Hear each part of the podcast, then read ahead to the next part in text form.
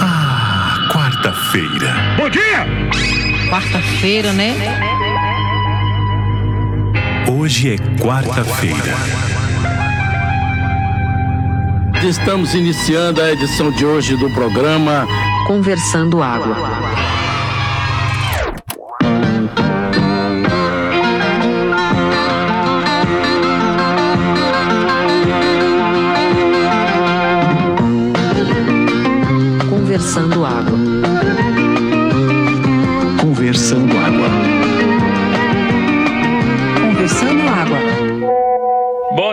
É de bom dia. Hoje é quarta-feira, 19 de janeiro de 2021, começando Conversando Água número 47. Hoje que é dia do queijo quark e dia de São Mário. É, eu vi isso na internet, né? Eu não sei o que é queijo quark, mas São Mário deve ser aquele que lhe benzeu atrás do armário. Bom dia para todos. Cuidem do podcast que eu volto já. Bora conversando água, rapaz, queijo quack. Eu acho que ah, tem algum erro aí na internet aí, Will. Verifique isso aí direito. Nunca ouvi falar desse queijo, não. E eu tenho experiência em queijo. É, trabalhei com laticínios, movimento de queijo, na década de 70. Ali, depois de Acho das Almas, de Cumaru. Uma vacaria ali, de uma vacaria que tinha umas, umas vacas holandesas de, da raça Girolândia. E a gente trabalhava muito com isso aí. Na época, e você sabe que o queijo, o, o queijo ele não apodrece, né? O queijo ele não apodrece, ele vira outro queijo. Então pode ser que seja uma variante dessa, dessa, dessa questão do queijo apodrecido. Mas queijo quack, e tem um dia só dele, eu estou bastante desconfiado com isso. Já com relação a, a São Mário, eu também desconheço. Bom dia, conversando água. Eu tenho uma solução aí para esse mistério do queijo. O queijo quack é um queijo feito de, de pato. Por isso que esse quack, quack, entendeu? É, é bom dia. É, é possível, é possível, é, Cerejo. E o São Mário, que o Will se refere, pode ser aquela variante né, da Nintendo. Vou- Eu vou usar muita palavra variante nesse episódio, então preparem-se. Pode ser aquele questão da Nintendo, da igreja Nintendo, que é o, o Mario Brothers. Que é também variante daquele Blues Brothers. Que eu acho que fizeram parceria eles e tal. Tem toda uma relevância. Rapaz, esse Mario aí que o Paulinho falou, é, ele só é santo lá no Japão, que é a terra da Nintendo, né? Ele não foi canonizado no resto do mundo. Agora, o, o nome do queijo é Quark. Quark não é Quack, não é Quark. É, o- é o- é o pato do interior de São Paulo, é Quark, entendeu? Rapaz, eu fui exposto a esse queijo quark aí um dia desse também. Até postei sobre isso. Com essa dúvida. Ele parece um ricota, na verdade. Eu não- também não conhecia, não. Agora, minha hipótese é que o queijo quark é um queijo fundamental, que vem em três níveis de energia e em três sabores, né? né? Pois é. E aí, o que acontece? Se você juntar, por exemplo, é, dois queijo quark up e um queijo quark down, você forma um queijo próton. Se você juntar dois queijo quark down e um queijo quark up, você forma um queijo quark neutro. Entendeu? É, é tipo assim. E aí, é, os, outros, os outros sabores e energia são muito fortes, são muito poderosos, e aí eles, eles, eles decaem muito rapidamente. Então você nunca vai ver um queijo quark de outro tipo. Rapaz, queria muito saber qual dos ouvintes vai pegar essa piada de Fred agora do queijo Quark. Agora, se ele parece com ricota, é uma bosta, porque o ricota nem queijo é, né? Que O, o ricota é o queijo que deixou de ser queijo. Mas eu acho que ricota. E qual- quais são os outros? Tem outros dessa, dessa estirpe aí, né? Eu, eu gosto pra caralho, porque realmente não, não tem gosto de queijo. Não tem gosto de nada, né? Mas esse é o objetivo, sabe qual é? É você passar aquela coisinha pastosa e fria no pão, assim, e aí dar aquela textura, aquela, aquele, sabe, aquela frescura, assim, na na coisa, sem comprometer o, o- o gosto do que já tem lá. Quer dizer, ele dá uma leve, assim, uma semblance de um gosto que talvez um dia possa vir a chegar. Eu acho que essa ansiedadezinha que ele gera no seu paladar, eu acho gostoso isso. É, eu, eu, eu confesso que eu não alcancei também o nível da, da explicação de Fred, não. É, agora eu concordo muito com essa questão da ricota não ser queijo. Eu acho que a ricota é a desculpa desse povo que quer comer queijo, mas não pode comer queijo. Aí Inventaram ricota para dizer que tá comendo queijo e a cabeça ficar tranquila em relação a esse desejo de comer queijo, sabe? Rapaz, eu gosto de piada obscura porque é como é high stakes, high reward, né? Então, assim, quando eu tô lendo alguma coisa e aí eu vejo algo que eu digo, puta que pariu, não é possível que esse filho da puta fez essa piada agora e eu imagino que tr- três pessoas pegaram essa merda. Entendeu? Eu fui uma delas, então é, eu acho foda. Então, de vez em quando botar uma dessa é bom porque pode, sabe é? Dar uma felicidade extra a algum ouvinte que esteja aí e que pegue a piada e faça, Puta que pariu. A única vez que eu gostei de ricota, tem uma turma que fazia umas ricotas temperadas. Aí eu, eu acho que é aquele negócio que o cara já entendeu. Pô, isso aqui não tem gosto de nada, então eu vou dar uma temperada. Aí o cara chegava, tinha uma de ricota uma vez que eu nunca vou me esquecer, que era uma ricota com calabresa. Aí é foda, né? É a puta temperada essa ricota. É exatamente isso, Cerejo. A ricota é essa, essa saída que as pessoas que não podem comer queijo criaram para dizer que estão comendo queijo. Né? É igual a muitas outras coisas que são light diet, que são, sei lá, sem glúten, que aí não tem nada de, de gostoso. É só para a pessoa se convencer que não está realmente abrindo mão de comer aquilo. Tipo, hambúrguer de soja, velho. Porra, é impossível. Todas as pessoas dizem que hambúrguer de soja é maravilhoso e que substitui perfeitamente o hambúrguer normal. Eu dou duvida, velho. Eu duvido, duvido, duvido que o hambúrguer de soja vai substituir aquela carninha vermelhinha dentro, suculenta, alta, que vem direto da brasa, assim, com. Enfim, né? vocês estão entendendo o que eu tô falando, né? Igual a leite, né? Não tem um leite de, de castanha, porra. Leite de castanha não é leite, cara. É mais uma tentativa das pessoas que não podem tomar leite dizer que tomar leite. Inclusive não ter os nutrientes do leite.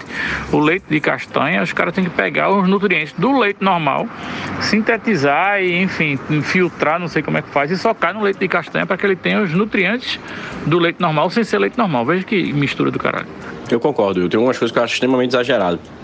Agora, sobre a soja, eu realmente já comi pessoas que sabem fazer uma carne de soja assim, que realmente separa assim, faz porra, meu irmão.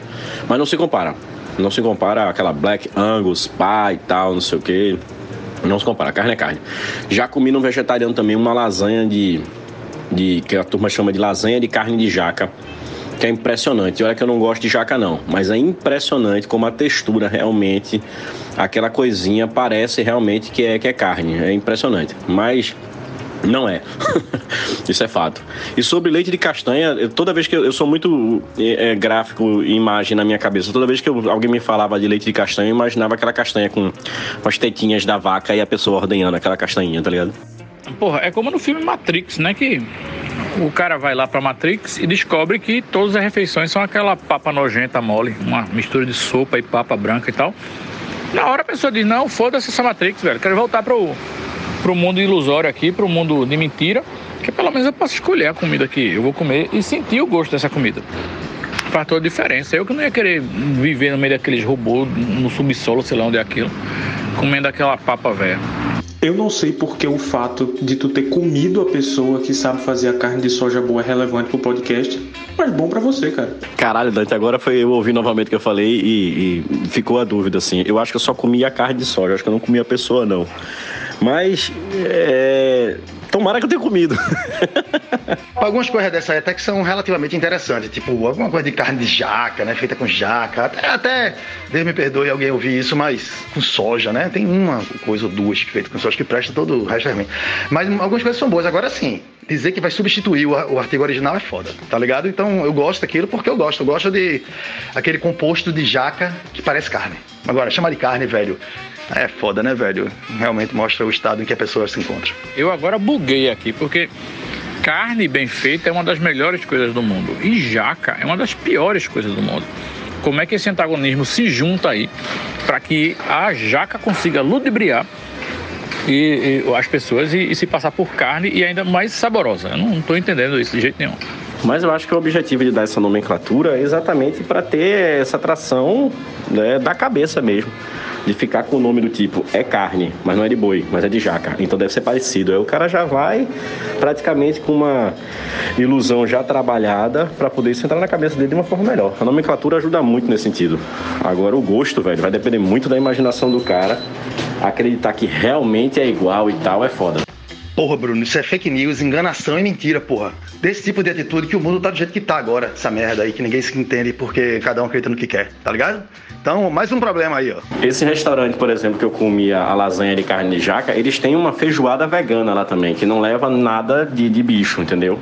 E assim, as carnes trabalhadas nessa feijoada são muito voltadas para soja. E a feijoada é muito boa, velho. Muito boa, bem temperadinha, né? Para quem gosta realmente do feijãozinho preto e tal, eu achei sensacional.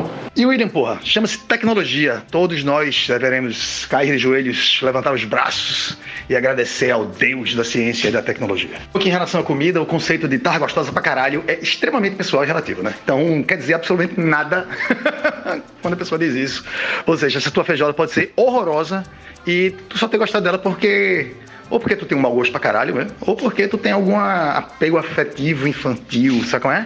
Pra uma feijoada ruim que tua mãe fazia quando tu era criança. Ou seja, comida, velho, só provando. Comida e televisão, só provando, só assistindo. Eu concordo, Fred. Você tá certíssimo. É por isso que eu, agora em janeiro, voltei às minhas atividades físicas novamente para poder comer hambúrguer de carne de verdade, lasanha com carne de verdade e tudo de verdade. Quem engorda de verdade? Rapaz, Fred, eu vou te dizer uma coisa: bata na boca pra falar da feijoada de Dona Marli, viu? Que ali, Dona Marli cozinhando é de, de comer ajoelhado. E Dona Marli não faz nada de feijoada vegana, não. Ela só bota pra torar.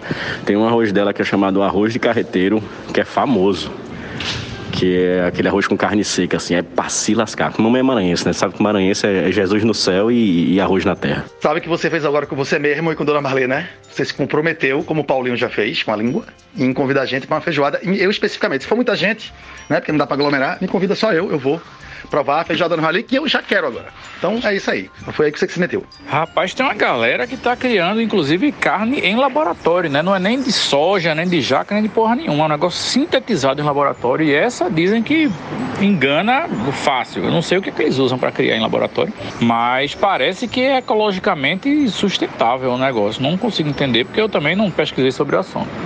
Mas as gerações futuras aí acho que vão ter que tolerar uma, uma carne artificial, porque senão os bois vão acabar com o mundo, velho. A agropecuária está aí, fudendo os nossos lugares de, de mata para virar pasto. Os bois estão peidando e fudendo a camada de ozônio. Né? E para completar, tem todo um tratamento que o, o boi recebe de, de, engorda rápida e de abate, não sei o que, que é foda pro boi, velho. Sei não. É, né, velho? Tem aquela porra do Impossible Burger, né? Eu já vi relatos de que é foda mesmo, realmente. E eu acho que esse é o futuro, na verdade, viu, velho? E se conseguirem, é só. Não, isso é um problema, na verdade, bioquímico e tecnológico e mecânico, né? É só um problema para se resolver fazer uma carne igual a carne real. Né? Só depende da nossa tecnologia e de estudo e de. Né? Esforço. Então pronto. E eu acho também realmente, pô, eu gosto, eu vou sempre comer carne de búfalo, sempre comer o churrasquinho, mas porra, podendo evitar, né, a chacina dos bovinos, né, é, realmente não é melhor, né?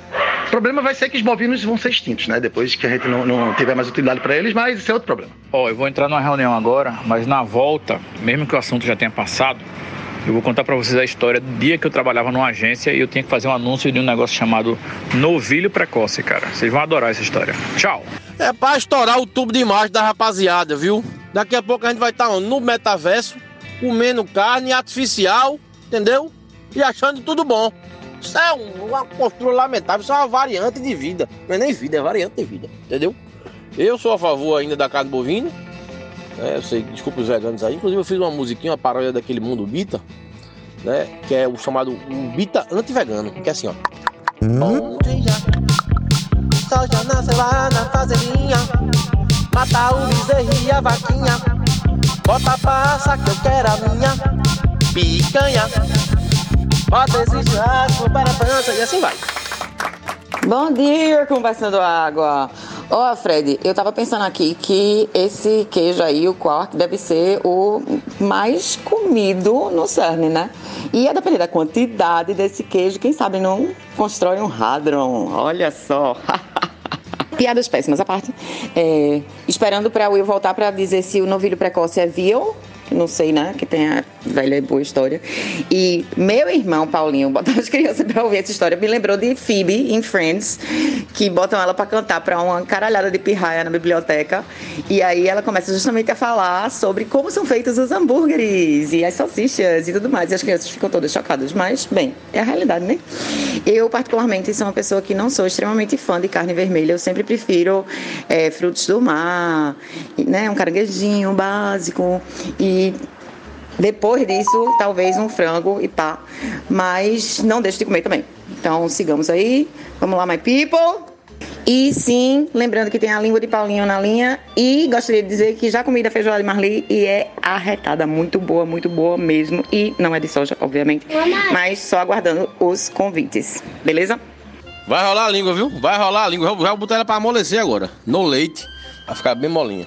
Olha, eu tava aqui pensando, gente. Será que esse queijo quark, ele não é uma mistura de queijo coalho com carne de charque? Aí fica quark. Caralho, tá foda hoje, hein? O apogeu das piadas horríveis. Eita, pô. Quali Shark, então, uma vez somados dentro do bucho, virariam um radro arrumadinho. Puta que pariu! Me superei, superei todo mundo agora com essa. Rapaz, os ouvintes vão ter que estudar muita física quântica aí para entender essas piadas de vocês associando o queijo quark à partícula, né? Enfim. Mas vamos em frente. Vou contar para vocês agora a história do novilho precoce que é o seguinte, eu trabalhava numa agência de publicidade nos anos 90, que tinha conta de um grande supermercado e era aquela época da abertura do nosso mercado para os importados. Lembram que tinha assim uns standzinhos dentro do supermercado que eram importados. Aí tinha as bebidas importadas, perfumes, é, cigarros, charutos, uma coisa assim que não tinha realmente no mercado legal, só na Muamba naquela época. Né? As pessoas de hoje não devem saber que isso aconteceu, mas aconteceu. E aí essa rede de supermercado começou é, é, a vender um negócio chamado novilho precoce e eu tinha que fazer um anúncio disso. Eu não sei se era somente dizendo o preço ou se era para informar que, que tinha esse negócio. E bateu na minha mesa lá, roteiro, não sei o que, o pedido do job e eu não sabia que era novilho precoce. Aí pedi para atendimento ligar para uma pessoa do supermercado. A pessoa me ligou fez: Olha, novilho precoce é o seguinte: é, a gente é uma carne super macia aí de um novilho, que é o filhote do boi, né? A gente nem deixa crescer, que é para a musculatura não ficar muito rígida. E aí ele não se mexe desde que nasceu, ele não se move, que é para a, a, carne ficar realmente muito molinha. Eu disse, porra, como é que vocês fazem para o, o novilho não, não se mover, né? Porque o bicho, quando nasce, já nasce pinotando e tal, correndo pelos pastos, não sei o que. Aí ele faz, não, é muito simples. Quando ele nasce, a gente fura os olhos dele. Porque aí ele é cego e ele fica lá quietinho na dele, com medo de andar e pronto. E fica desse jeito até a gente abater. E eu fiquei chocado, velho, com essa história. Mas não deixei de comer carne, não. Só não comi esse negócio aí de novilho precoce. Caralho. Essa eu não sabia, não. Assim, a produção de, de novilho precoce, que é o veal, como eu tinha falado antes, que eu ouvia mais falar, acho que é mais consumido na Inglaterra e nos Estados Unidos, talvez. É, sempre foi considerado cruel porque justamente para eles não se movimentarem, não desenvolverem musculatura, etc, não sei o que lá, eles tinham um espaço reduzido. Inclusive, às vezes, umas jaulinhas, tá ligado? Que é totalmente horrível também, mas daí a furar o olho foi foda. Essa realmente. Rapaz, esse negócio de furar olho eu pensava que era só coisa de seres humanos, que vive furando o olho um do outro. Mas eu confesso que se fosse pra gente analisar o jeito que os bichos morrem pra gente comer ele, eu não comeria mais. É por isso que eu não gosto nem muito de pensar sobre isso. Porra, essa, essa foi foda, viu? Essa foi Hitchcockiana aí, terror total, absoluto. Novilho, recém-nascido com os olhos furados, sem andar para a carne ficar macia e para o nosso deleito, deleito humano.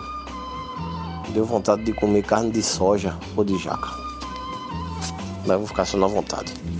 Mudando de assunto, eu estava lendo aqui novamente sobre o vulcão subaquático que entrou em erupção essa semana que as pessoas ficaram achando até que ele ficava perto de Minas Gerais, que Minas Gerais, é do, do começo do ano pra cá, meu amigo, tudo que é treta ou coisa ruim tá acontecendo lá. De meteoro a chuva pra caralho. E a terreno é, desabando, a porra toda. A turma achava que o vulcão era lá.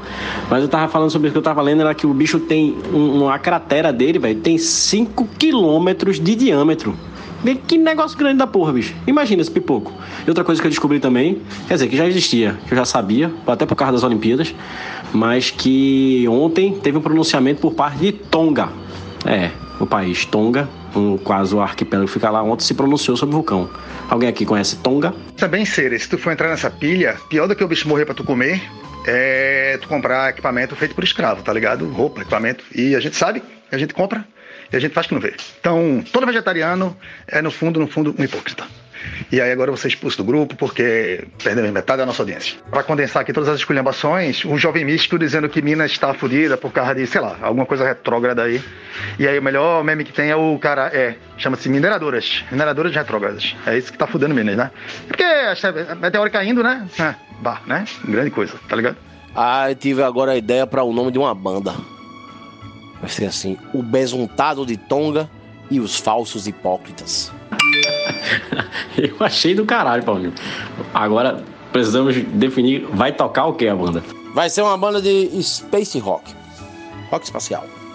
Sim, vai tocar o que a banda, Vero? Muito bom saber disso. E falar no besuntado de Tonga, ele. Qual era o esporte dele mesmo?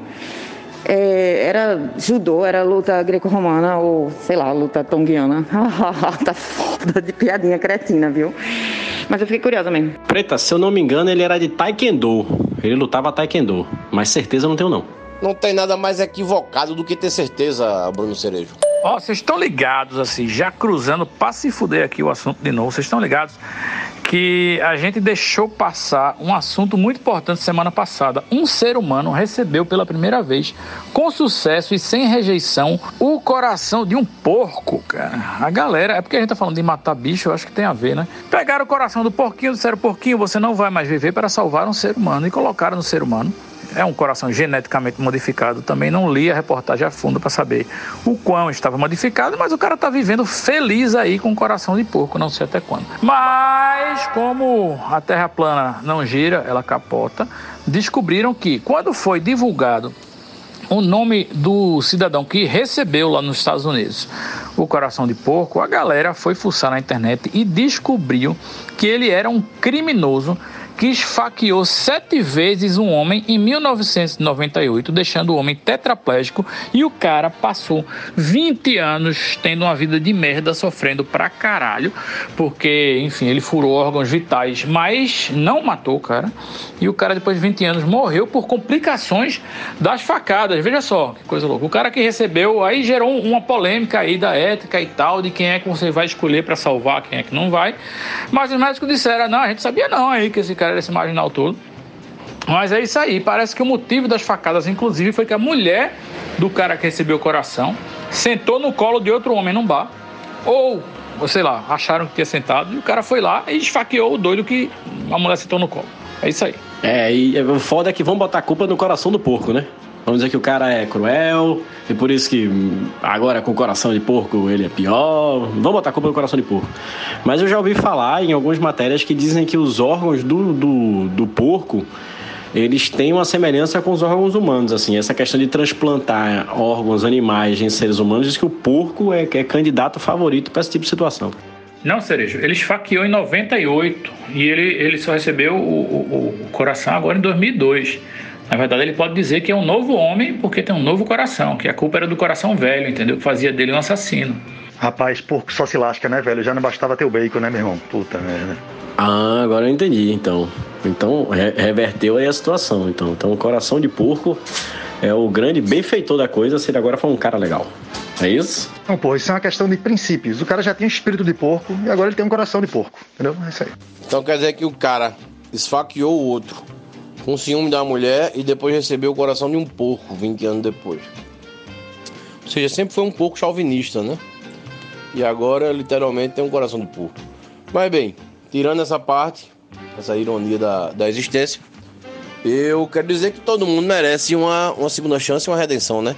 Vai ver esse pouco chauvinista aí é, se arrependeu né, sensivelmente e de forma verdadeira do erro que cometeu e aí teve essa chance aí de viver agora com o coração de porco. Mas pelo que eu li, me parece que ainda tá num, num com um certo risco, né, de, do corpo rejeitar o, o novo órgão. Vamos aguardar então. Mas é isso, paciência. E pobrezinho do porco mesmo, né, que agora vai virar doador de fornecedor de coração aí. Ó, aproveitando que a gente aí tá falando de assuntos do mundo animal, eu soube que tinha uma história de uma gata com tendências suicidas. Como é essa história aí? Pois é, Maga. A Cerola, nossa gata mais nova aqui, conseguiu arrumar uma brechinha aqui num pedacinho da tela, da parte de cima do, do da, da, nossa varanda aqui. Onde tinha uma presilha quebrou. Ela conseguiu passar por essa abertura e ficou no parapeito da varanda aqui do 13 terceiro andar. E depois ela não conseguiu mais voltar. E veja você, nós não, nós não estávamos em casa. Dona Vera, nossa secretária aqui do lar, é, a gente estava em Limoeiro, foi no começo do ano. Aí de repente, ela, dona Vera chegou aqui pra dar comida pras gatas, né? Botar água nas plantas. E Joelma, que é a outra gata mais velha, ficou no pé dela. Dona Vera, que tu quer, Joelma? Tem comida aí, já tem comida, já tem água. Joelma.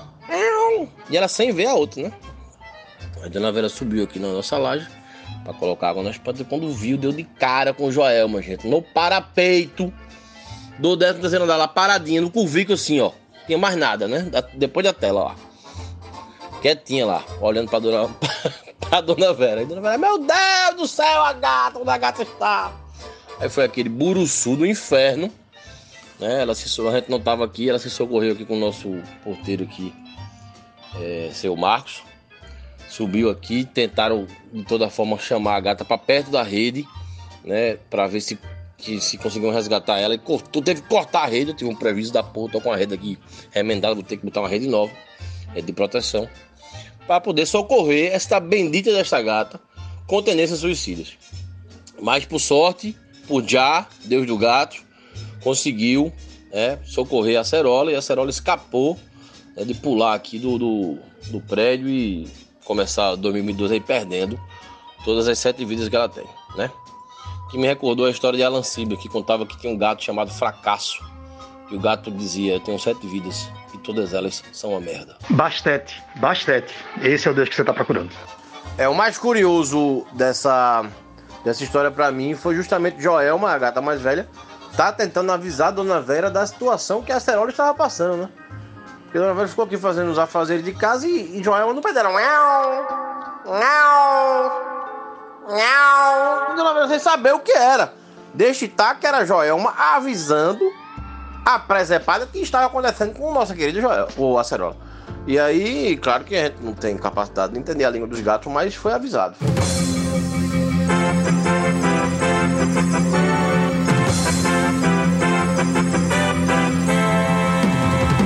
Pois bem, gente, eu estou agora aqui com a testemunha ocular do acontecimento da gata suicida, a Acerola. Ela vai dizer pra vocês o que de fato aconteceu. Dona Vera, conta aqui pro pessoal do Começando Água, como foi sua experiência aqui com, com a Acerola quase morrendo aqui, pulando do 13 andar. Bom dia, eu cheguei, procurei ela, não encontrei, vim botar comida, eu me desesperei.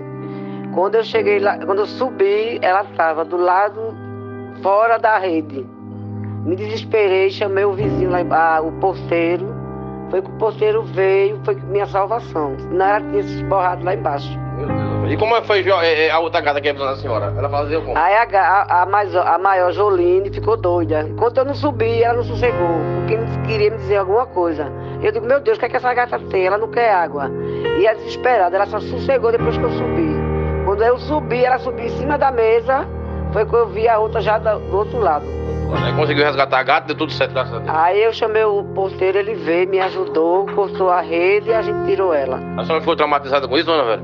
Fiquei muito. Eu, eu fiquei doidinha aqui, me desesperei, fiquei doida, doida, doida, mas deu tudo certo. Tá vendo? Com vocês aqui, vou dar pra minha dona Vera, pessoa que resgatou a gata. Parabéns, dona Vera. Salvou a vida de uma gata no começo desse ano aqui. Rapaz, mas que gata danada esse Paulinho. Ainda bem que tem Dona Vera aí na vida de vocês, viu? E na dela gata. Porque meio amigo não ia ser uma queda fácil, não. Parabéns, Dona Vera, por todo esse, esse seu desempenho em ter salvado esse animal fantástico, viu? E treloso. Ainda no assunto animais, eu descobri que o bicho de estimação preferido dos hongkongianos é o, o hamster, porque o hamster é pequenininho e as habitações de Hong Kong realmente são minúsculas também. E aí combina.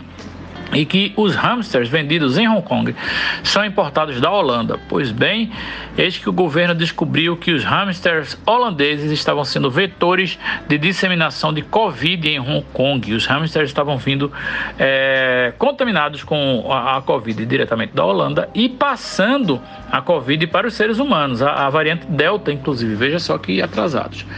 O que aconteceu? Assim como fez Herodes, que ordenou o extermínio dos primogênitos para matar Jesus, o governo de Hong Kong determinou o extermínio de todos os hamsters de Hong Kong, do país, né, para tentar exterminar esta variante do Covid. E aí, os hongkongianos estão colaborando e é uma cena muito triste. E os funcionários do governo com saco, sabe aquele saco de lixo grandão, preto, assim, aquilo ali, tudo cheio de hamster, para jogar no incinerador. Veja só que coisa triste, né? Coitados do hamster, extermínio, é hamstercídio.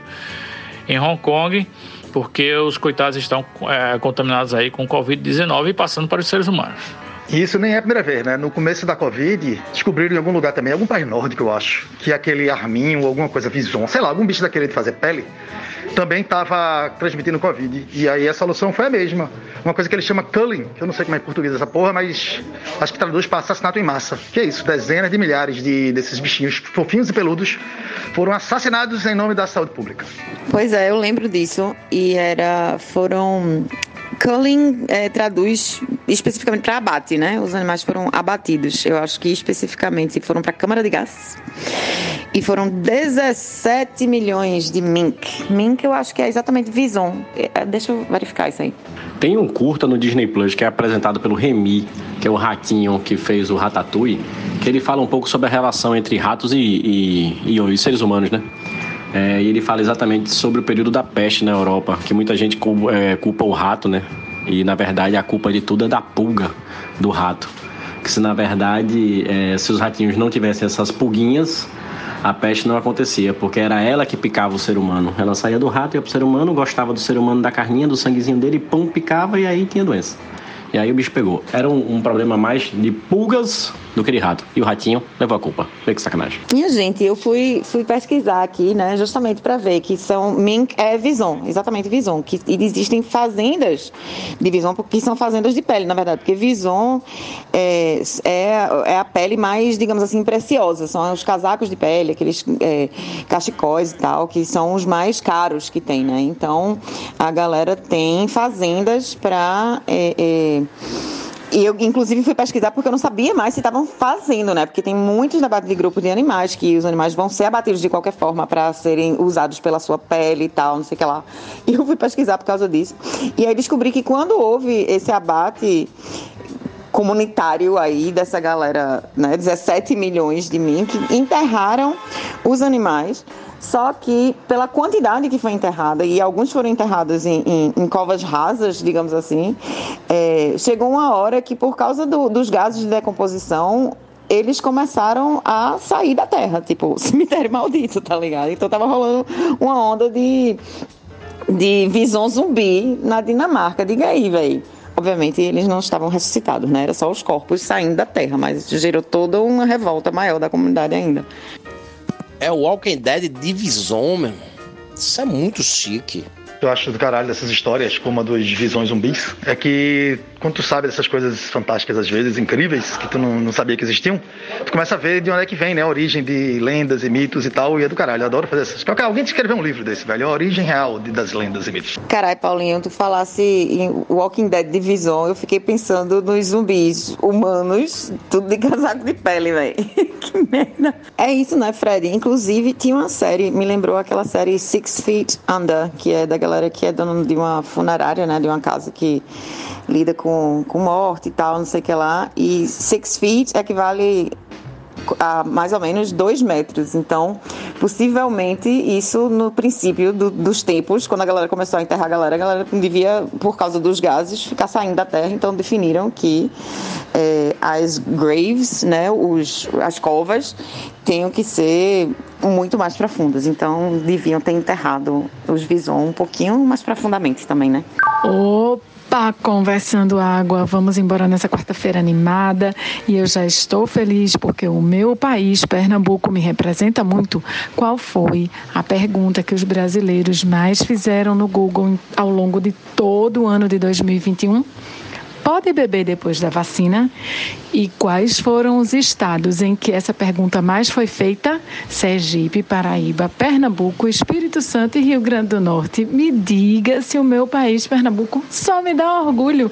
36% das perguntas dos brasileiros este ano no Google foram sobre beber depois da vacina. Adoro. A pergunta é: e você bebeu depois da vacina? Sim! Antes também, tá? Em todas as doses. Quer dizer, três doses. Mas foram mais, eu bebi mais do que. Tomei três doses da vacina, mas bebi mais do que três doses. Vocês entenderam, né? Eu bebi antes e depois de todas as doses. Eu só não bebi lá porque não tinha. Se tivesse birita lá, eu tomava. Eu não bebi porque eu fiquei com a reação tão fodida que eu não tinha força sequer para levantar uma garrafa e levar até meus lábios. Então, fiquei convalescendo, entreguei minha alma a Deus, né? Mas felizmente ele não me quis dessa vez. Aí, aí sim eu bebi para comemorar que eu fiquei neste plano espiritual. Pois é, minhas doses foram pela manhã, o início da tarde, então assim, eu não bebi antes porque eu ainda não me tornei essa pessoa, apesar de ter tentado na pandemia. E depois, velho, porra, é muita ousadia, né, velho? Você já espera a humilhação, a lapada, e aí você vai beber. Caralho, meu irmão, é se colocar na mão do palhaço mesmo, né? Assim, não, não fazia muito sentido para mim beber, não.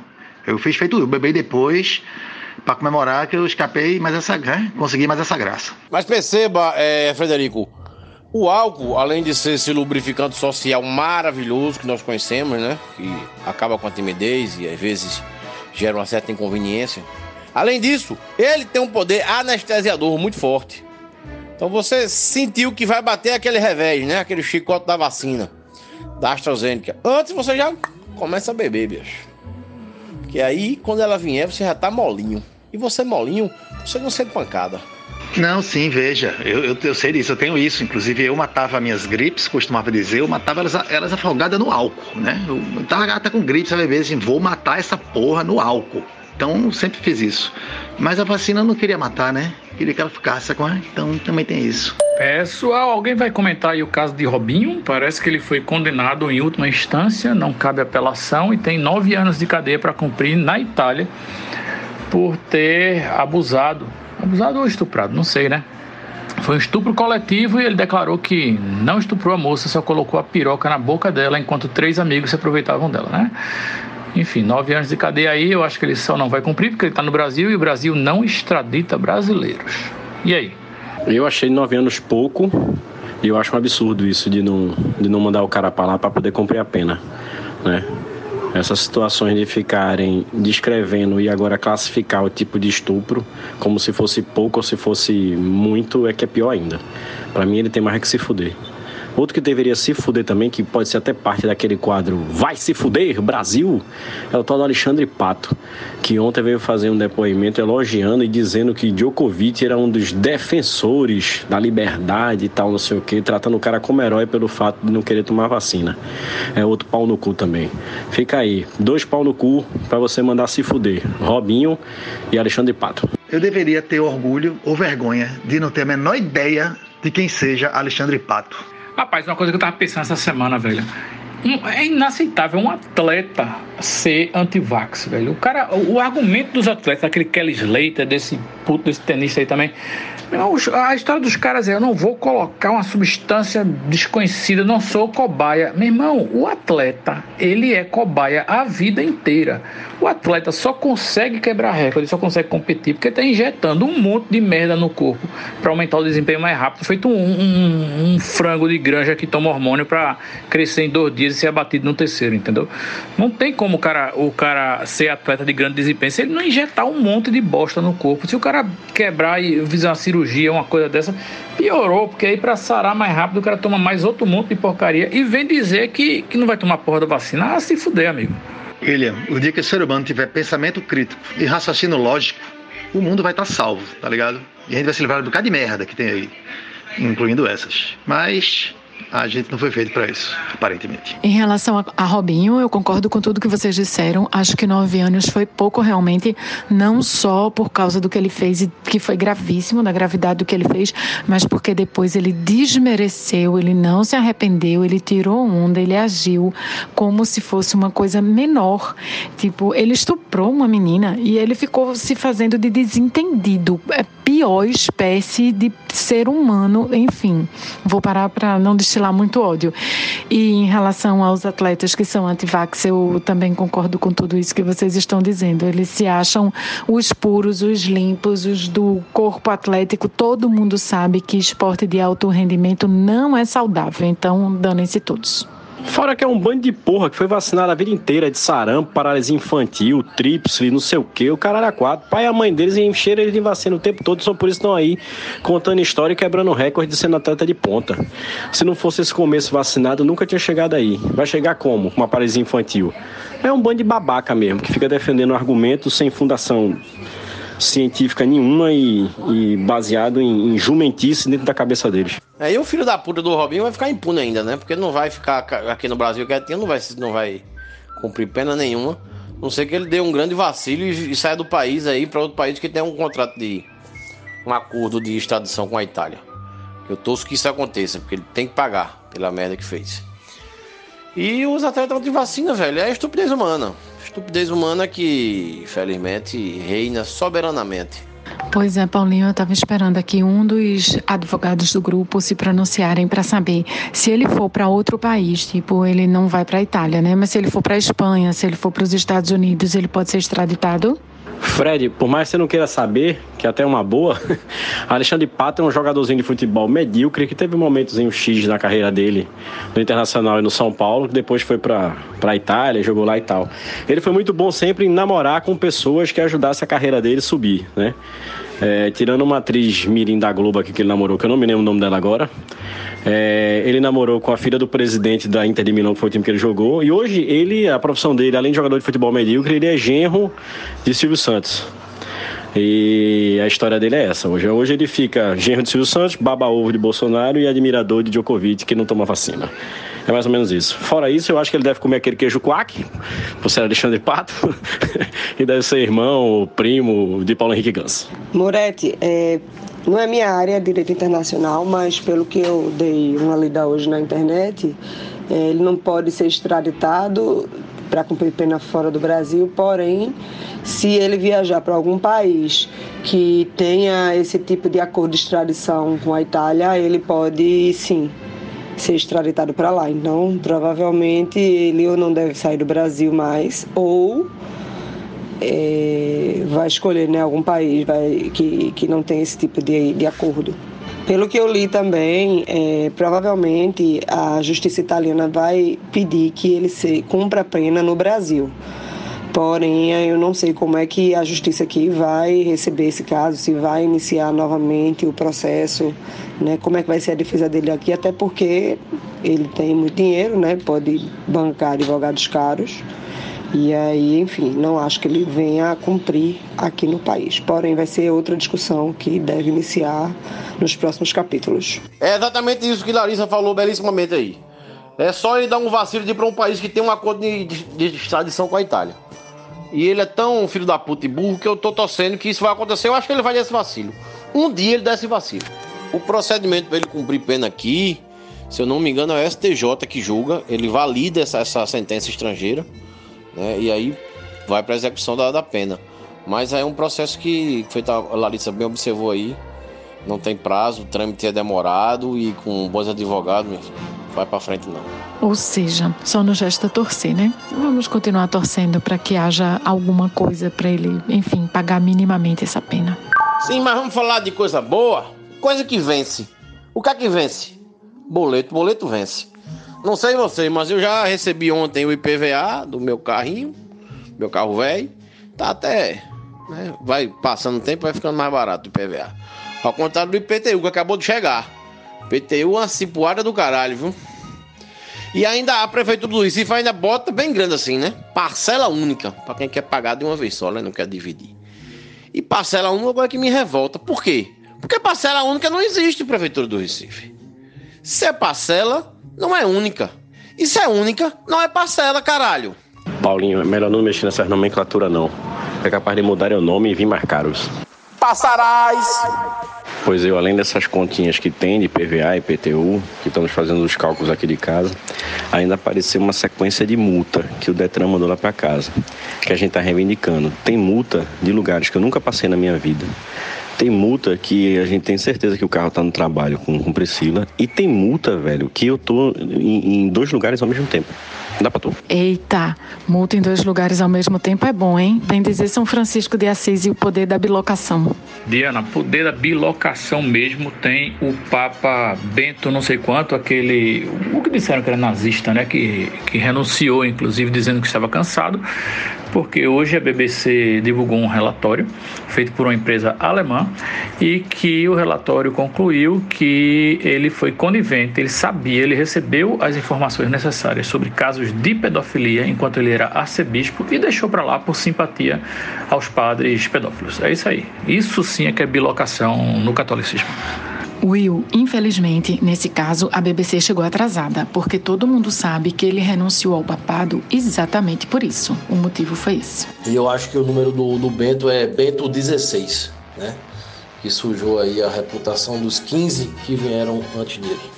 Paulinho, infelizmente, eu, como católica mais ou menos praticante, tenho que dizer que não sabemos qual é a reputação dos 15 que vieram antes dele, porque tem cada papa limpezinha que eu vou te contar, viu? Reputação zero. A gente teria que fazer uma pesquisa sobre todos os outros bentos, né? Os, os que o antecederam. E não sendo católica praticante, é, eu sou até batizada, mas na real não sou nem católica.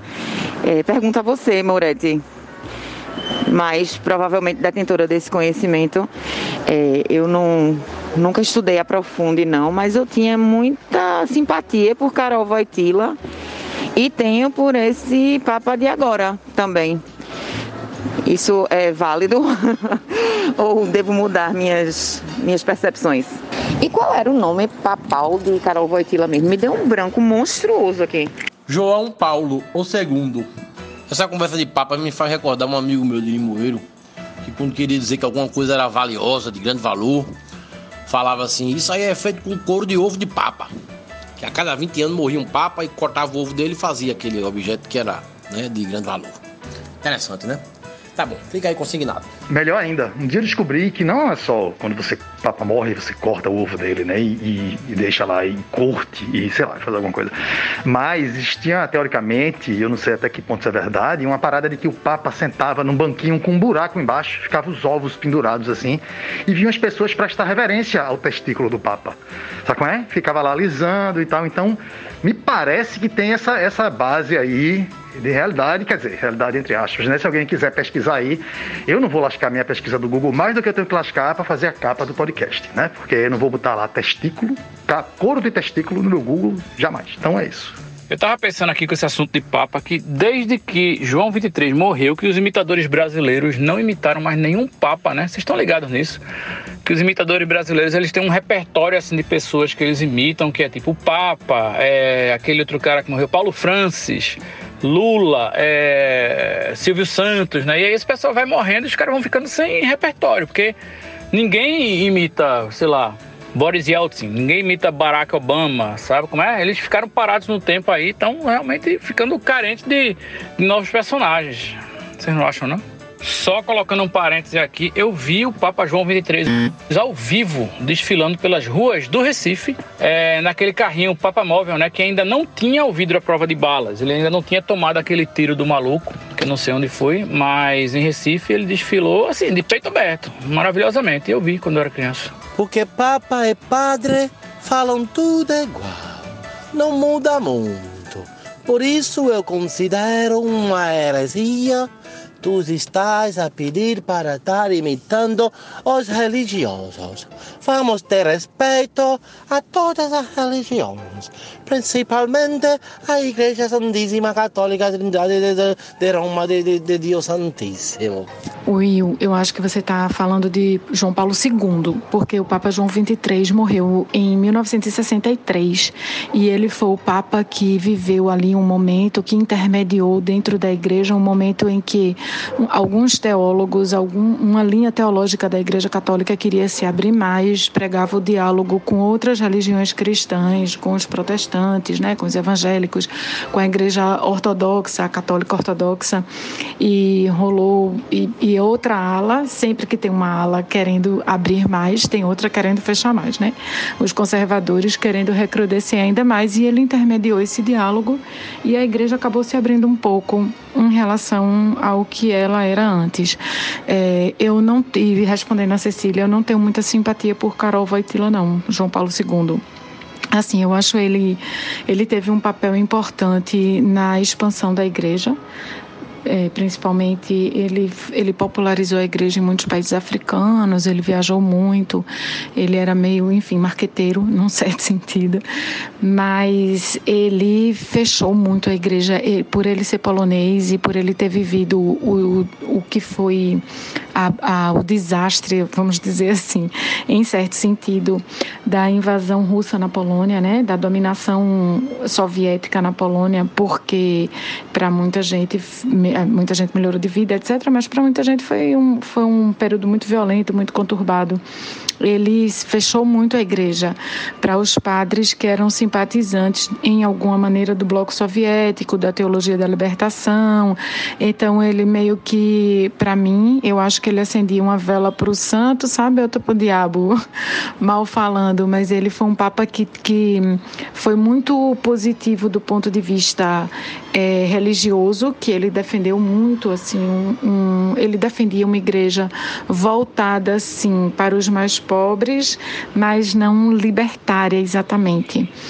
É, e sempre compactuou com, com o poder, sempre, sempre. E é, o, o, Bento XVI era muito pior do que ele, mas entrou com essa missão de purificar a igreja do, da história dos meninos. Ele, o padre Bento XVI, eu acho que ele tinha duas missões principais. Uma era livrar a igreja dessa mácula da pedofilia, combater, é, levar adiante os processos, etc. e tal. E duas, sanar questões envolvendo o Banco do Vaticano, que parece que tinha uma galera metendo a mão no dinheiro do Vaticano, né? E eu acho que ele foi mais ou menos bem sucedido na história do banco, tanto que acabou que quando ele, é, quando, quando o Papa Novo, o Francisco I assumiu, ele acabou é, continuando o trabalho de Bento XVI no sentido da moralização do Banco do Vaticano, mas ele não conseguiu dar cabo das levar adiante o, os processos contra os padres e os sacerdotes e sei lá o que fosse pedófilos. Enfim, me alonguei, mas é isso. Se tiver muito enrolado, me digam que eu gravo de novo. Aqui tem isso, viu, ouvintes? A gente vai e volta quando é preciso. E a gente que está batendo os recordes aí de contágio de Covid no Brasil, no mesmo dia em que a gente comemora aqui, comemora não, mas enfim, que é o dia em que existem mais desabrigados por enchentes na história do Brasil também. E eu só consigo pensar na reportagem que eu vi hoje, que disse que o prédio do consulado do Brasil em Londres terá o térreo e o subsolo que são andares comerciais também, ocupado por uma, uma boate de striptease chamada Sophisticats. E, enfim, o consulado se opôs, mandou cartinhas para a subprefeitura de Londres, sem sucesso, claro, né? Quem é que dá ouvido a brasileiro nos dias de hoje? Ninguém. E então os diplomatas brasileiros dividirão as áreas comuns do prédio com as strippers e os frequentadores do Sophisticats.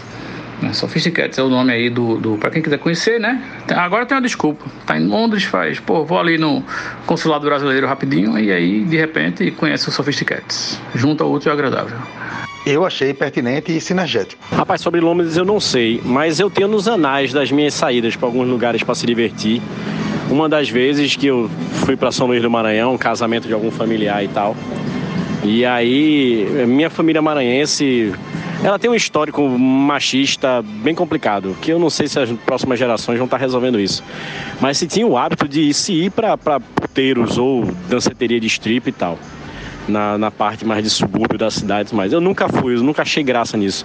Mas teve uma vez que num dos casamentos que foi, eu já estava um pouco mais maduro, um pouco mais velho, e eu resolvi ir. E cara, foi uma das noites mais divertidas da minha vida.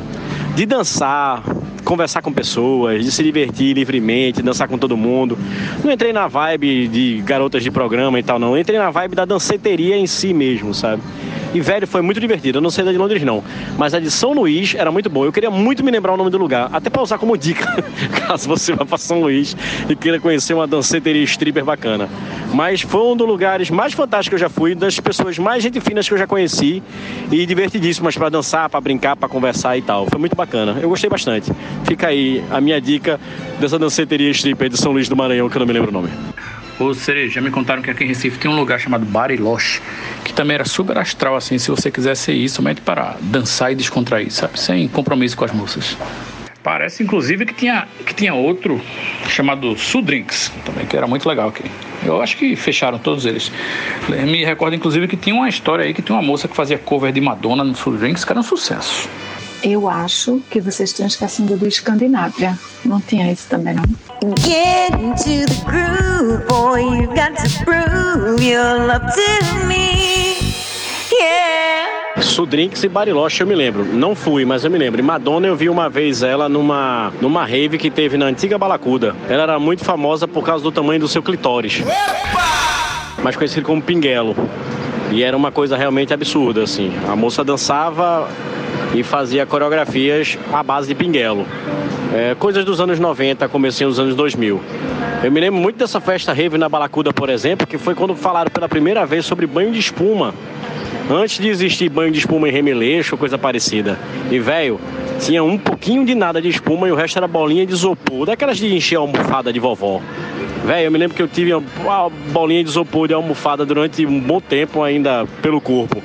Na regada nem se fala. Depois que eu cheguei da festa, tinha bolinha de isopor no meu parreco até umas horas. Meu irmão, tinha as paradas dos anos 90 que eram umas ideias de jirico da porra, bicho. Tal do banho de espuma. É, nunca, não, não, não, eu não sei nunca se eu, se eu presenciei espuma, tá ligado? Porque virava uma lama do caralho. Você saía todo molhado. Pra pegar táxi era um inferno. Tá? Às vezes os pais da galeria buscar e fudia o carro do ser humano. Olha, sei não. Eu realmente sei não. Se bem que essa do isopor para mim foi nova, vice serei. Ah, Diana, sim, tinha, claro, o, o Clube Escandinávio, que eu também não frequentei, até porque era extremo Zona Sul. Eu acho que ainda tem, não sei. Mas eu tenho conhecido que foi nesse Clube Escandinávia, e aí tinham dito para ele, deram um toque assim, ó, oh, meu irmão, vá lá, se divirta, brinque com as meninas, não sei o que, dance, beba, só não pule na piscina, que parece que era famosa a piscina de lá. E ele chegou lá, obviamente, ficou bêbado. E a piscina cheia de meninas lá, tudo brincando, né? Aquela brincadeira de piscina, de, de como é que chama? De briga de galo, né? Um, um por cima do outro, assim. Ele foi lá e pulou dentro da piscina e pulou de cabeça, assim, deu um frecheiro. Submergiu. Ele disse que quando saiu, assim, dentro da piscina, né? Obviamente que ele pulou de olho fechado. Quando ele saiu da piscina, ele tentou abrir os olhos e estavam coladas as pálpebras dele. É verdade isso. É, a piscina do Escandinávia era famosa mesmo com essa história. A turma dizia que mergulhava lá, se não saía de olho colado, colado saía já com aquele gel pra cima, tipo Elvis Presley, pá. A bicha era, era carregada. Sobre banho de espuma no remeleixo, essas paradas, eu tive muitos amigos a favor do pagode, que gostavam de chutar um samba e tal, sei o que, ia pra essa parada do remeleixo. Eu nunca fui também. Eu me lembro que o Mago, o Mago Luciano, que você conhece, vou dizer nomes porque ele não vai suportar, não. O Mago, essa lenda que o Mago ia de óculos de mergulho, pra poder enxergar melhor debaixo da, da espuma. Mas eu não consegui entender, não. Às vezes, domingão, como eu morava ali, eu ia na Max Burger, como vocês sabem, e eu, ao chegar na Max Burger, encontrava aquele povo tudo marrom, velho, que eu não sei porque a turma ia de branco também, eu não consigo entender. Mas era tudo marrom desses banhos de espuma à base de lama que eu, eu não entendo, não. É, parecia os islameados de Olinda, muito pior, a décima potência. Não, bicho, em Olinda a proposta é você se enlamear, tá ligado? Quanto mais enlameado, melhor. Eu lembro que eu fui, eu acho que uma ou duas vezes na vida pro Remeleixo. E uma vez para a adega do Hugo. E era extremamente desagradável, ainda por cima, porque tinha uns caras imbecis que ficavam passando a mão em você, tá ligado? Nas meninas. Os cabas saíam, chegava por perto da menina, passava, tentava dar dedada. Era, era, era assim, era ruim de toda forma. Porque não, não tinha uma espuminha bonitinha, flocada, não sei o que. Era um negócio, uma saboeira horrorosa de detergente. Eu não. É. Acho péssima ideia. Não, devia ser extremamente desagradável, Pretinho. O nome era esse mesmo, saboeira porque não existia nada de interessante naquele negócio não. Sobre relatos de dedadas, minhas amigas que iam também só falavam a mesma coisa. Eu não sei porque que ia de novo. Como todos sabem, e já devem ter feito o experimento na escola, a espuma, né, como ela cresce para cima e vai se expandindo e também é úmida e tem uma viscosidade ideal para a propagação de, de partículas, né, se você fizer espuma, por exemplo, é, dentro de uma bacia de lama, você vai ver que eventualmente a espuma vai ficar marrom porque ela vai puxando as partículas que consegue da superfície da lama para cima, né? E trazendo para cima. Eu acho que, que, que a ideia da pessoa que, que fez o pagode com banho de espuma foi justamente isso. Um dia estava limpando o chão imundo depois de um, de um pagode e descobriu que quando a espuma subia, a lama subia também. Disse: Eu vou foder esses pagodeiros, eu vou fazer essa porra aqui, porque sinceramente isso mais parece um experimento antropológico daqueles que você submete o ser humano às piores condições possíveis e verifica o, o grau de empatia com aquele cenário né? Porque foi isso que exatamente que aconteceu. Você bota um pagode que já é aquele negócio insuportável, você não entende por que é que a pessoa vai para um pagode incompreensível, né, para qualquer ser humano que raciocine um pouco mais.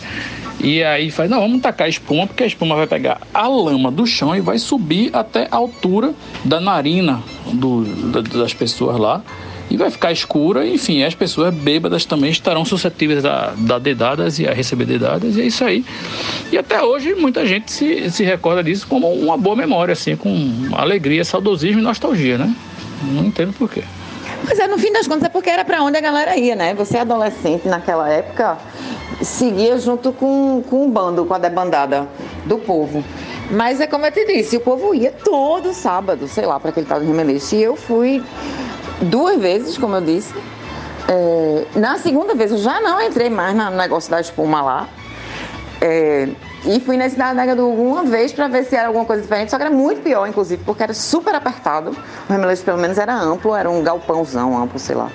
E a Adega do Hugo era, era super apertado, não sei o quê. Aí eu nunca mais fui. Me arretei mesmo, não fui mais não. Caralho, eu, alegria, saudosismo, nostalgia, realmente por banho de espuma, não. Eu, graças a Deus que eu encontrei um, uma turma que topava ir pros Planeta Maluco da Vida, Maurício está comigo, tá ligado? Comecei a non-stop, pá. Afinal, eu descobri, eu digo, ó, galera, vocês que vão pagode, fiquem aí, que eu vou procurar outro negócio pra fazer. Outro quadrado.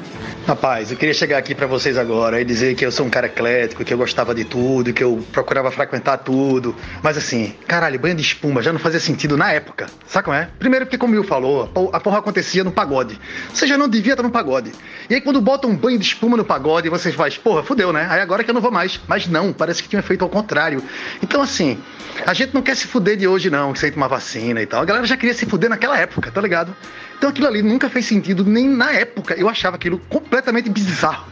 E assim, o, gato pingado do que chamava pra ir, caralho, puta merda. Foda-se, né? Ria na cara do sujeito, né? Não, como é, velho? Não, vem cá, vem, vem, vem aqui que eu vou sacudir um Neutrox na cabeça, tá ligado, filho da puta? Porra. Realmente, Fred, eu só posso parabenizá-lo pela sua sabedoria, porque jamais eu ia sair da minha casa para ir para um banho de espuma, nem no carnaval. Que dirá normal, assim, ah, bora ali tomar um banho de espuma, hahaha, que ideia última. Eu, inclusive, queria ouvir o depoimento aí de Larissa, porque ela já me contou várias vezes que frequentava o banho de espuma e que a espuma tinha cheiro de shampoo de piolho. Vixe, Maria, eu não lembro desse detalhe, não. Graças. Porque eu acho que foi, eu fui poucas vezes, suficientemente poucas vezes para não me lembrar. Amém. E acho que já inclusive disseram aí, né? Era longe, bicho. A adega do Hugo era em Candeias quase, era piedade, era um negócio bizarro. Olha, amém, que finalmente juntou o meu povo de, de, de ir pra Rua do Apolo, ir pra Balacuda, lugares mais pertinho, é mais legal, mais astral. Larissa, conta aí, era shampoo de piolho mesmo? Eu, como eu cheguei em Recife no final de 95, eu acho que a moda já estava arrefecendo. Porque eu não me recordo de muita divulgação disso não. E em Limoeiro, essa moda não chegou. Se de fato Larissa confirmar que tinha realmente cheiro de shampoo que mata piolho, pelo menos matava aí os chatos, né?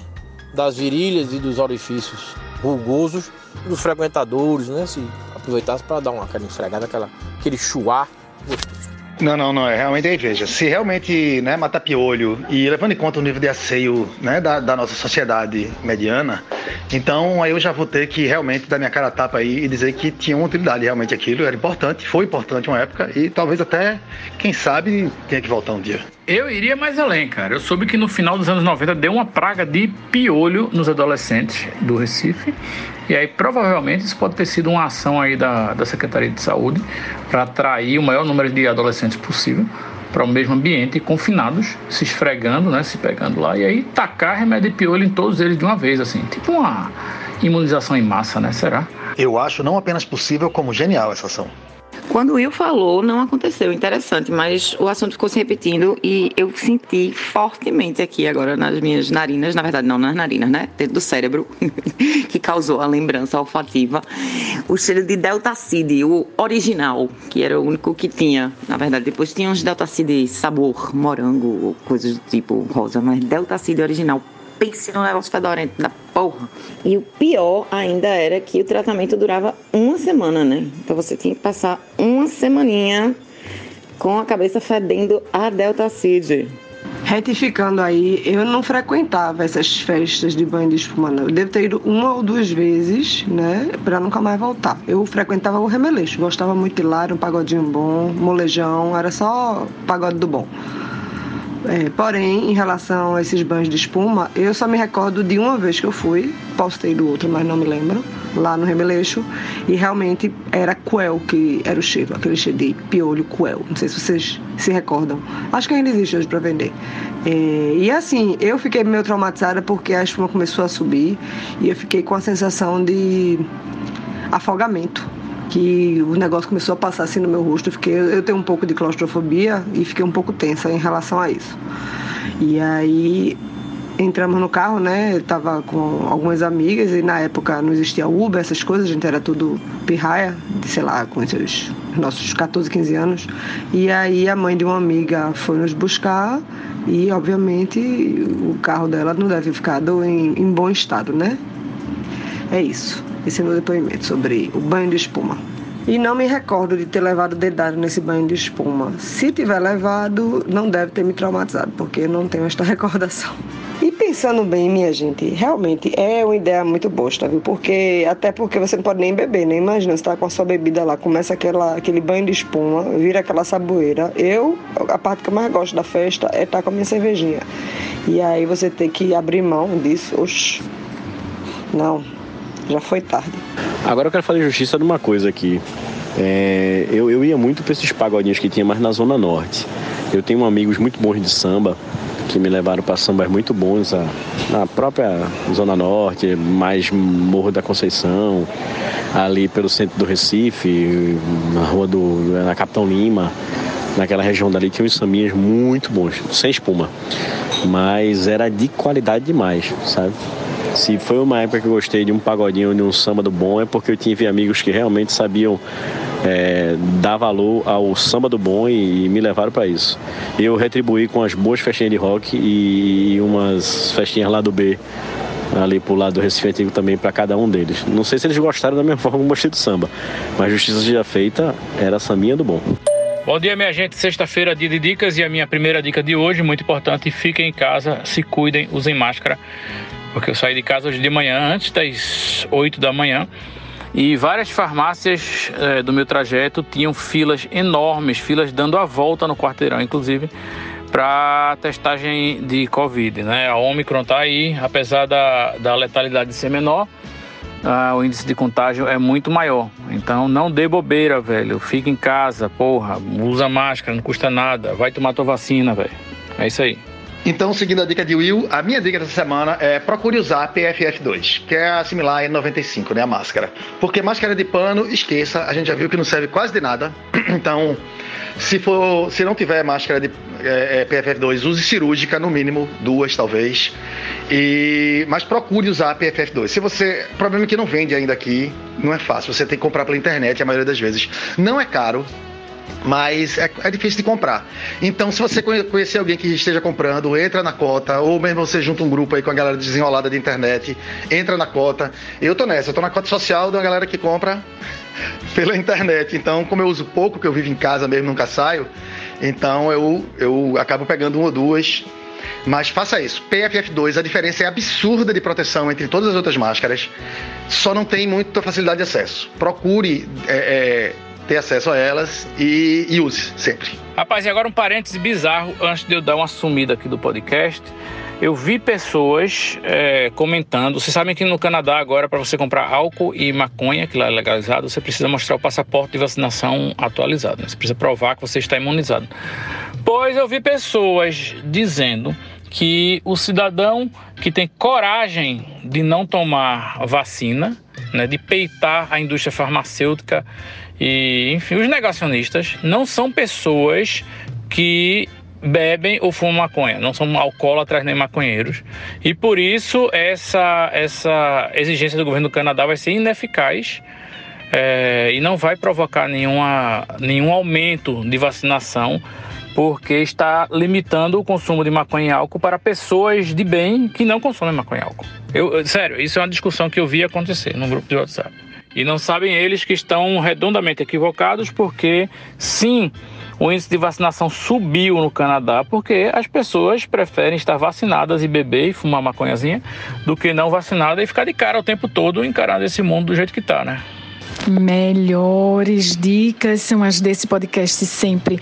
Mas vê, Fred, se você tentar comprar na Magalu ou na Amazon, essas plataformas de venda online que são mais estruturadas, você já consegue comprar PFF2 com frete grátis e realmente elas podem ser usadas, se não estiver enganada, quatro vezes é, por quatro horas, de, com um repouso de 48 horas entre um uso e outro.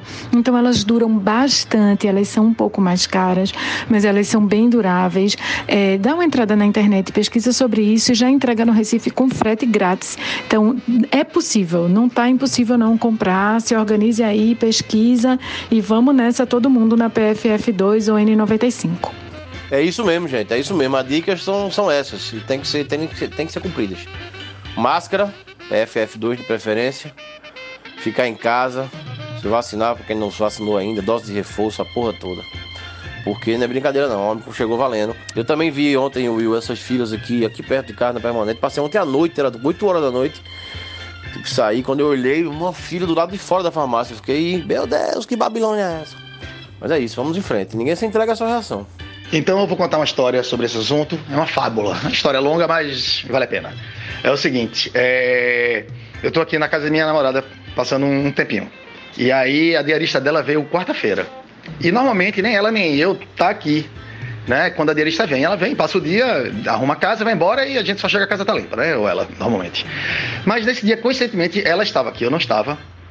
Ela estava aqui quando a diarista chega e assim que ela vê a diarista, né? Todo mundo de máscara, né? Já, mas assim que ela, ela conversa com a diarista, ela nota a voz estranha. Ela fez, pô, tu tá com uma voz estranha, né? Ela, é, eu tô com uma coriza e tal, uma gargantinha. Aí ela, opa, peraí, Aí, Roberta, aqui tem um teste de Covid aqui, que trouxeram para ela de fora uma vez que vieram de, das Europa.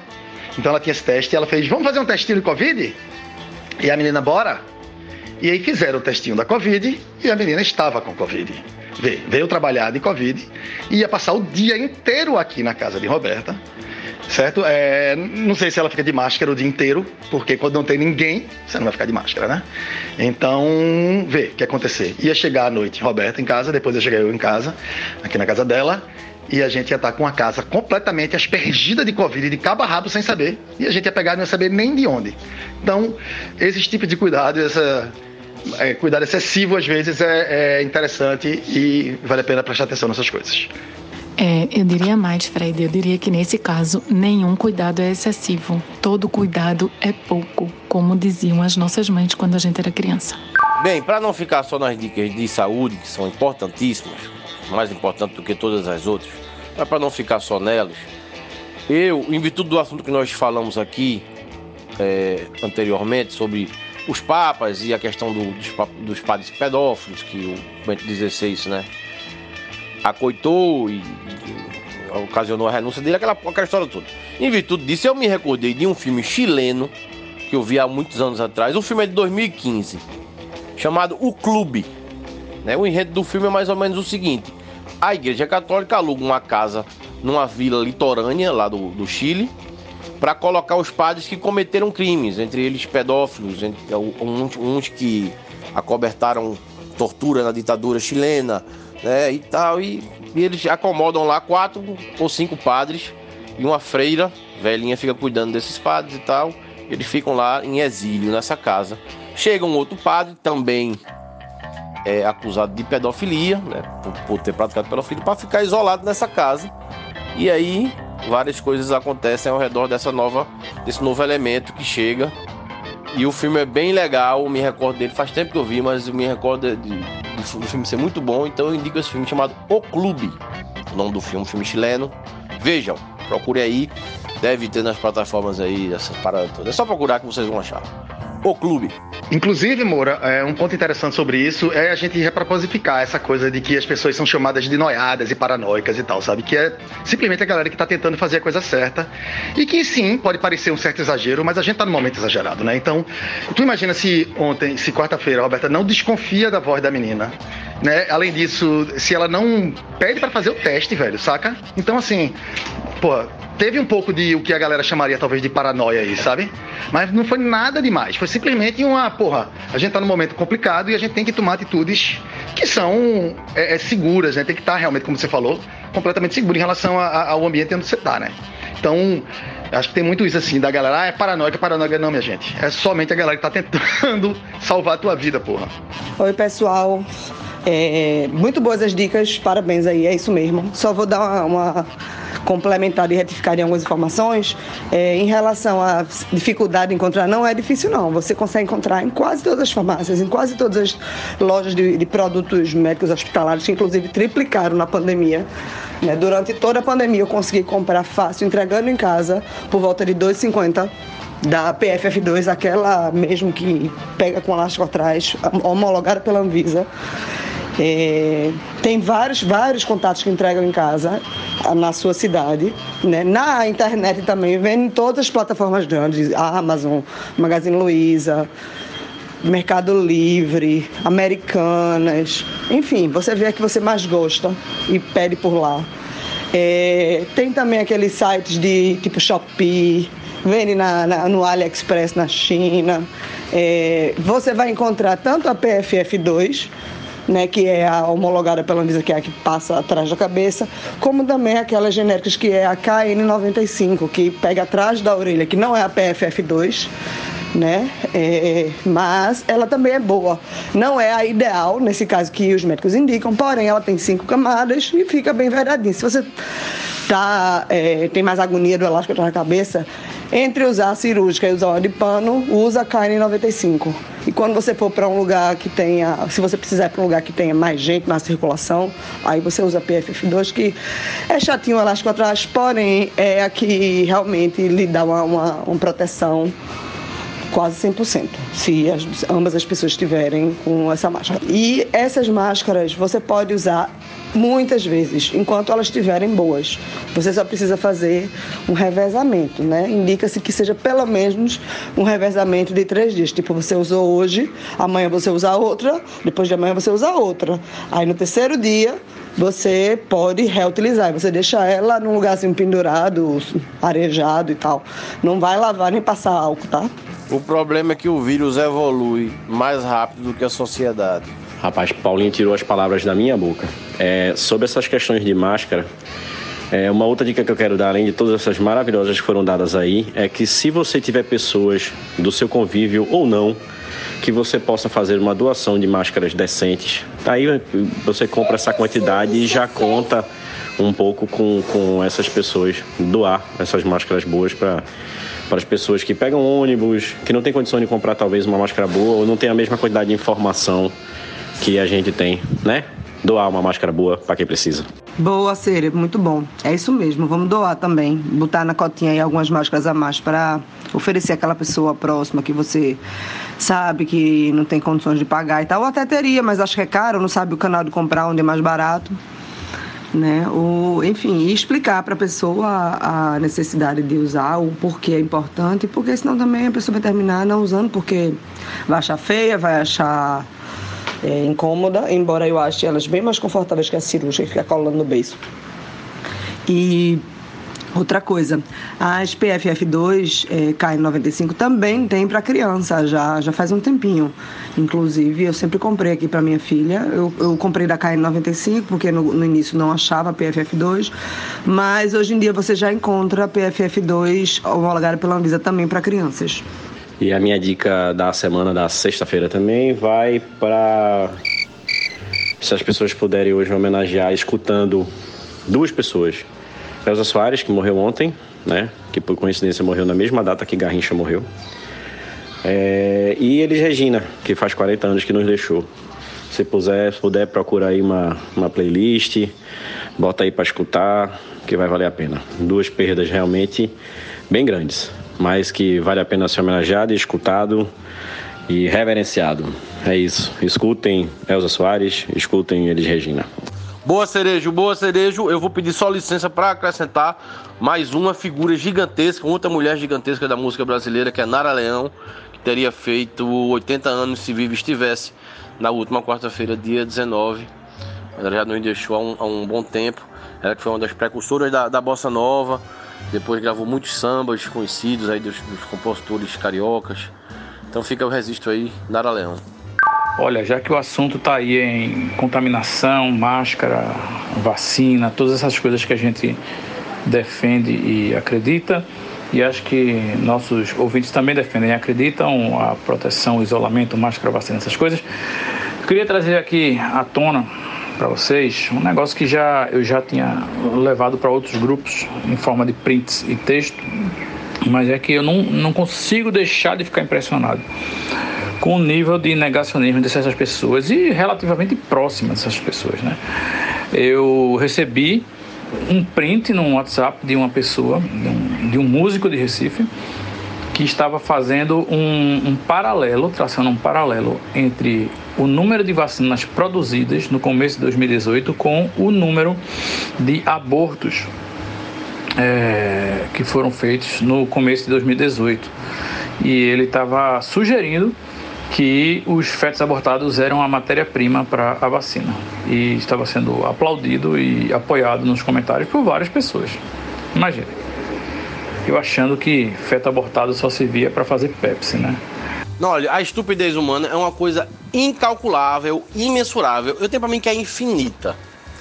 Agora há pouco mesmo eu encontrei com uma vizinha minha no elevador aqui. Aí ele olhou pra mim e fez: Você vai vacinar sua filha, Laura? Minha filha tá com 9 anos, né? Tô esperando só a vez dela pra poder vacinar. Eu disse: Claro.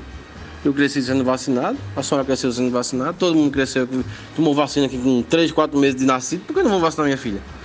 Porque fulaninha não vai vacinar dela, não. Eu digo: Problema de fulaninha. Oxi, ignorância. Aí ele olhou pra mim e fez: Tu tomaste dose de reforço? Eu digo: Tomei dose de reforço. Só não vai tomar, não? Ele fez: Não, já tomei duas doses e é de idade ela, viu? Já tomei duas doses, já tive Covid, não, não, não vejo necessidade de dose de reforço. Ó, bicho, eu chego e fico assim, sem palavras. Aí eu olho assim pra ela e fez, fiz. Tá bom então, boa sorte pra senhora. Mas vontade é mandar tomar no olho do cu mesmo com essa ignorância, viu, velho? Mas eu feito aquele cara Casimiro, né? Sabe quem é Casimiro? Que é um, um, um influencer aí. Um gordinho, adoro gordinhos. Aí o gordinho fez, pô, vai tomar reforço, cara? Ele é carioca, né? Pô, tu fizesse reforço de português, você fez reforço de história, você fez reforço de geografia, não vai fazer reforço da porra da vacina, seu filho da puta! Toma reforço, caralho! Pois, Paulinho, eu tive uma reunião presencial essa semana, enfim, de trabalho, e que quando eu cheguei tinha duas pessoas que estavam conversando sobre uma pessoa em comum que a gente conhece, a gente da reunião, né? Não a gente do podcast. E que essa pessoa tem cinco filhos e essa pessoa não se vacinou e não vacinou os cinco filhos. Eles moram num, num, num local onde é, é, já poderia ter vacinado essas cinco crianças e preferiu não vacinar e deixar as crianças fora da escola do que vacinar, veja só. E aí foi que eu entendi e conheci um movimento muito bizarro chamado unschooling. Eu sabia que existia o homeschooling, mas unschooling eu fui até pesquisar. É um negócio realmente que vai revolucionar para menos aí a cognição e a cultura no futuro, velho. Se preparem. Grave esse nome aí, unschooling. Rapaz, dentro de tudo isso, esse povo anti-vax, essas ideias de jirico de querer voltar para a idade da pedra. Meu Deus, eu juro que eu queria que ressuscitassem House por uns cinco episódios, assim, pra ver o take do personagem, porque House é Dr. House, né? Em português, eu acho. É, que em inglês era só House, série arretada, totalmente politicamente incorreto, cara. É, e ele é infectologista. O personagem, a formação do cara ainda por cima é infectologista. Eu fico pensando nos episódios de House lidando com essas loucuras que estão acontecendo nesses tempos de Covid, fake news e desinformação. Pense. Seria maravilhoso um episódio revival, só para isso. O episódio ia ser exatamente assim. Ele ia fazer três diagnósticos errados, aí no quarto ele ia ver uma coisa aleatória, nada a ver na vida dele, e aí a câmera ia dar um close no olho dele, e aí ele ia dizer, é Covid. Aí salvava a pessoa. Porque era sempre assim. Você já podia esperar. House era o mesmo script, eles só mudavam as palavras, assim, era um template que tinha cheio de lacunas, sabe? Sim, isso não se discute. Não era nem questão de diagnosticar Covid ou não. Era os comentários politicamente incorretos que ele faria a respeito das pessoas andando para trás na linha histórica. Era isso que eu queria ver. Falando em, em episódios e filmes e séries, e falou-se em House aí, eu ontem, por pura coincidência, assisti aquele filme que foi muito mencionado aqui uns episódios atrás, aquela ficção científica chamada Duna. Gostei, não é muito meu gênero de, de filme, não é uma coisa que eu, que eu aprecio demais, mas o, o filme é bem interessante, algumas coisas. Tem aquelas lombrigas gigantes, né? Que ficam andando na terra, que quando mete a boca fora assim, parece um furico gigante. Tem a, a namoradinha do Homem-Aranha que foi na participação. Agora, eu tenho uma observação a fazer. Eu achei o protagonista muito pálido, entendeu? Pra ficar andando naquele deserto arenoso, ele vai acabar pegando a porra do melanoma aí. Então, custava nada ter feito um bronzeamento artificial no garoto, né? Pra ele poder se preparar para viver esse protagonismo no exército, naquelas dunas maravilhosas. Só isso que eu tenho a dizer. Teu xará, inclusive. É verdade, Frederico, o nome do, do personagem é Paul, né? E eu achei, inclusive, um nome sem muita imaginação. Principalmente um protagonista de uma ficção científica, né? Tem que meter o quê? Um Skywalker, tem que meter um Hightower, um negócio assim, entendeu? Um Harry Potter. O quê? Paul? Só Paul? Que merda é essa? Pessoal, então eu venho aqui dar para vocês uma não dica ou uma dica para vocês economizarem seu dinheirinho. Eu sou louca por coisa de papelaria, louca, adoro assim lápis, canetinha, marcador de texto, todo tipo de caneta, de todo tipo de ponta, enfim, nem tudo eu uso, mas tudo eu gosto de ter e eu uso de vez em quando assim para me divertir e para marcar os meus livros, evidentemente, enfim, etc. E aí, quando foi no meados do ano passado, teve uma super promoção de coisas de papelaria e no meio do bolo da promoção eu comprei um negócio chamado Meu Plano Perfeito, que parecia tipo uma espécie de agenda permanente que eu poderia usar nesse ano. Eu comprei no metade do ano passado, por isso estava em promoção. E aí chegou aqui a danada do meu plano perfeito. Eu tirei do plastiquinho só esse ano, eu comprei sem saber exatamente do que se tratava e é uma grande porcaria.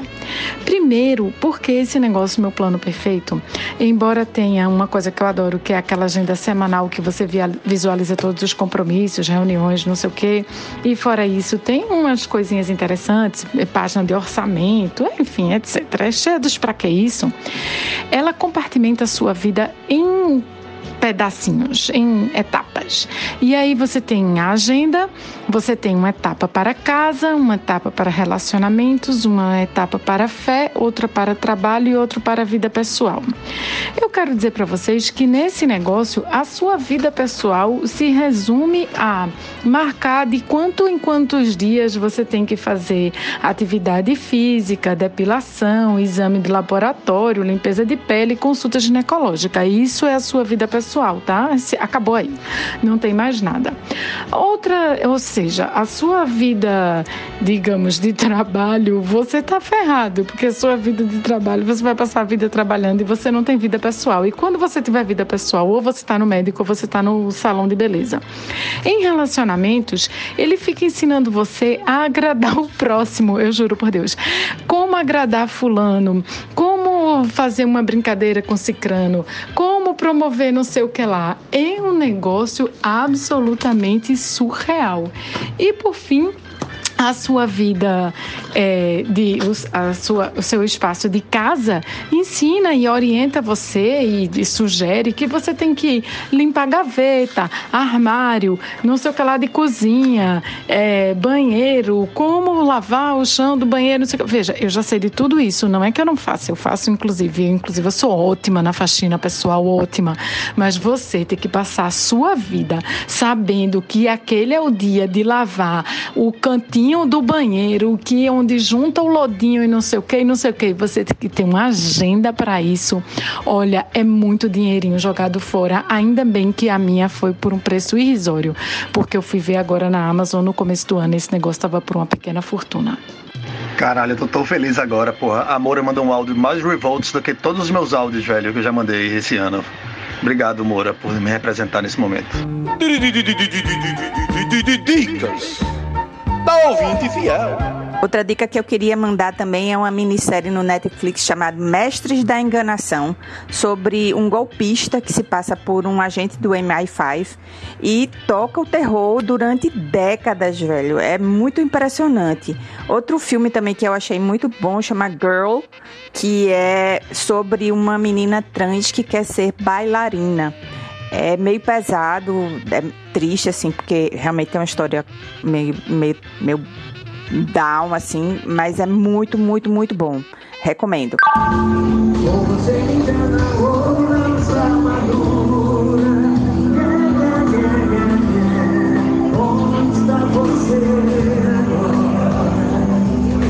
Eu achei que eu já tinha visto de tudo sobre teclado e voz. Mas hoje eu vi que o, o mundo tem muito ainda a mostrar. Foi foda. O sucesso que o povo gosta.